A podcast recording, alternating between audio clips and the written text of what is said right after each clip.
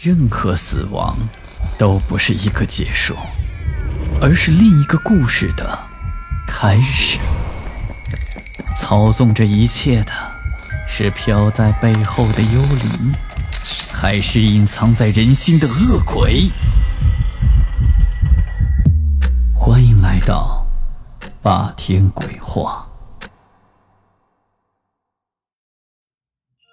那时候的我还是个初中生，每天晚上要上晚自习到9点半。因为离家比较远，所以每次放学都是三三两两的结伴回家。有一天，我们课后照样是4个女生加上1个男生一起往回走，可我不知道怎么回事就被落在了后面。不过距离不算太远，还能听到他们的说笑声，我也就没着急赶上去。突然，一个熟悉的声音叫着我的名字，我回头，泛黄的路灯照射在马路上，没有一个人影。难道是我自己听错了吗？于是我便没有太在意，继续不远不近地走在我同学后面。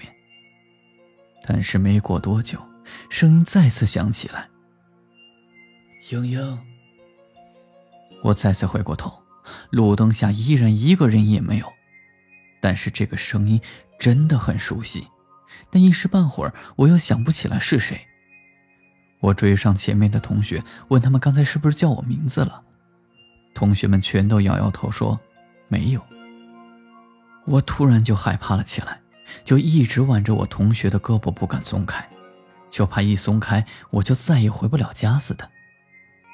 然而那个奇怪的声音也没有再响起过了。因为我家是最远的，所以很快同学们都各自到家了，剩下的路我只能自己一个人走回去。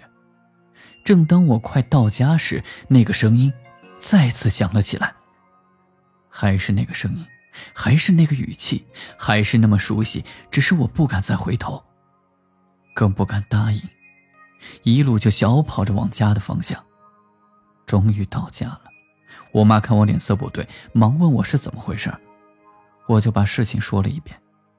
我妈只是淡淡的说，下次没见到叫你的人千万别回头，更不能答应。说完便让我睡觉去了。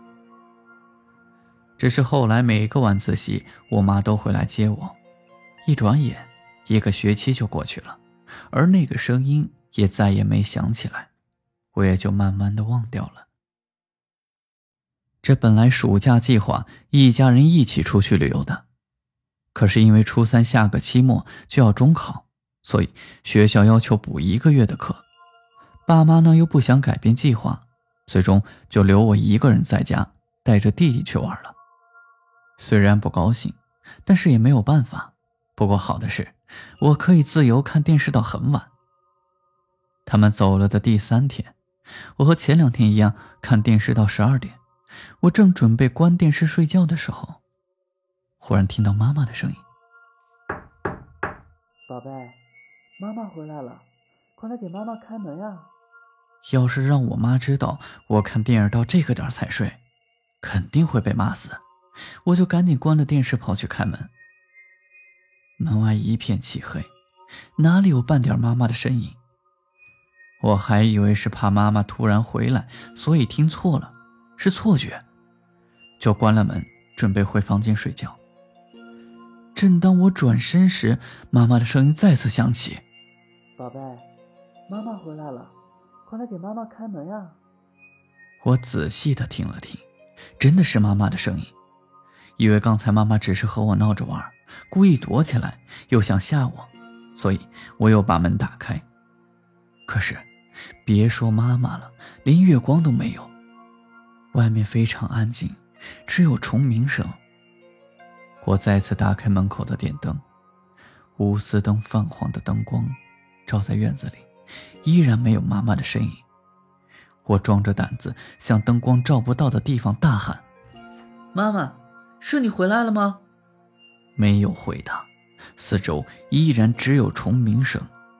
我害怕了，赶紧关上门逃回房间，打开电视，然后就把声音开到最大，可是那个和妈妈一样的声音在我关上门后很快的就再次响起，依然是重复着：宝贝，妈妈回来了，快来给妈妈开门啊。不对，那不是妈妈。我一遍一遍的告诫自己，那不是妈妈，不要去开门，不要去搭理她。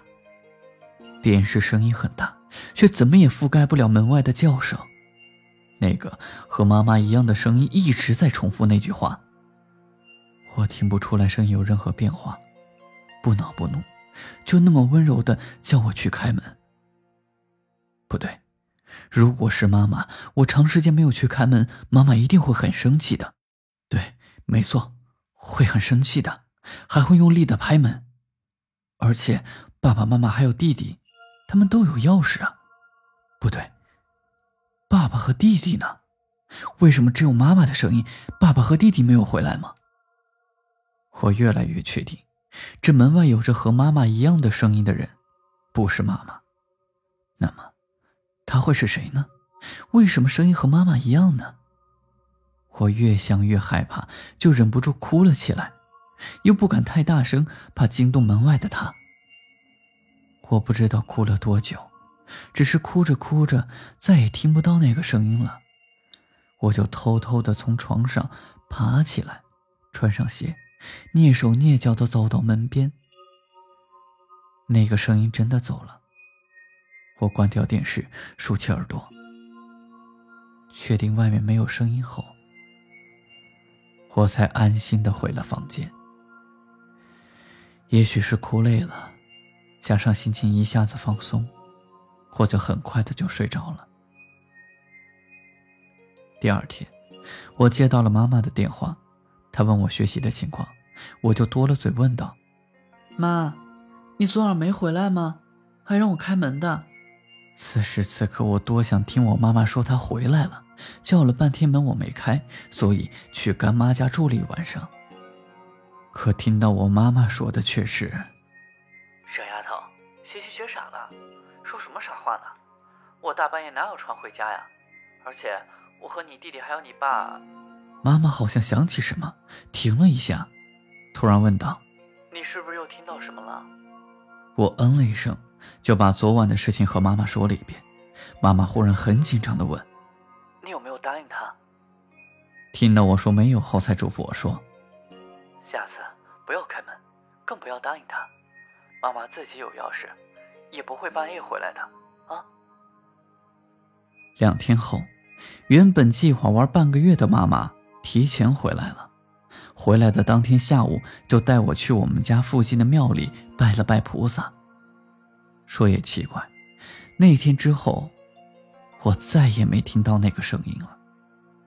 只是到现在，别人叫我，我也是在看见叫我的人之后才会答应的。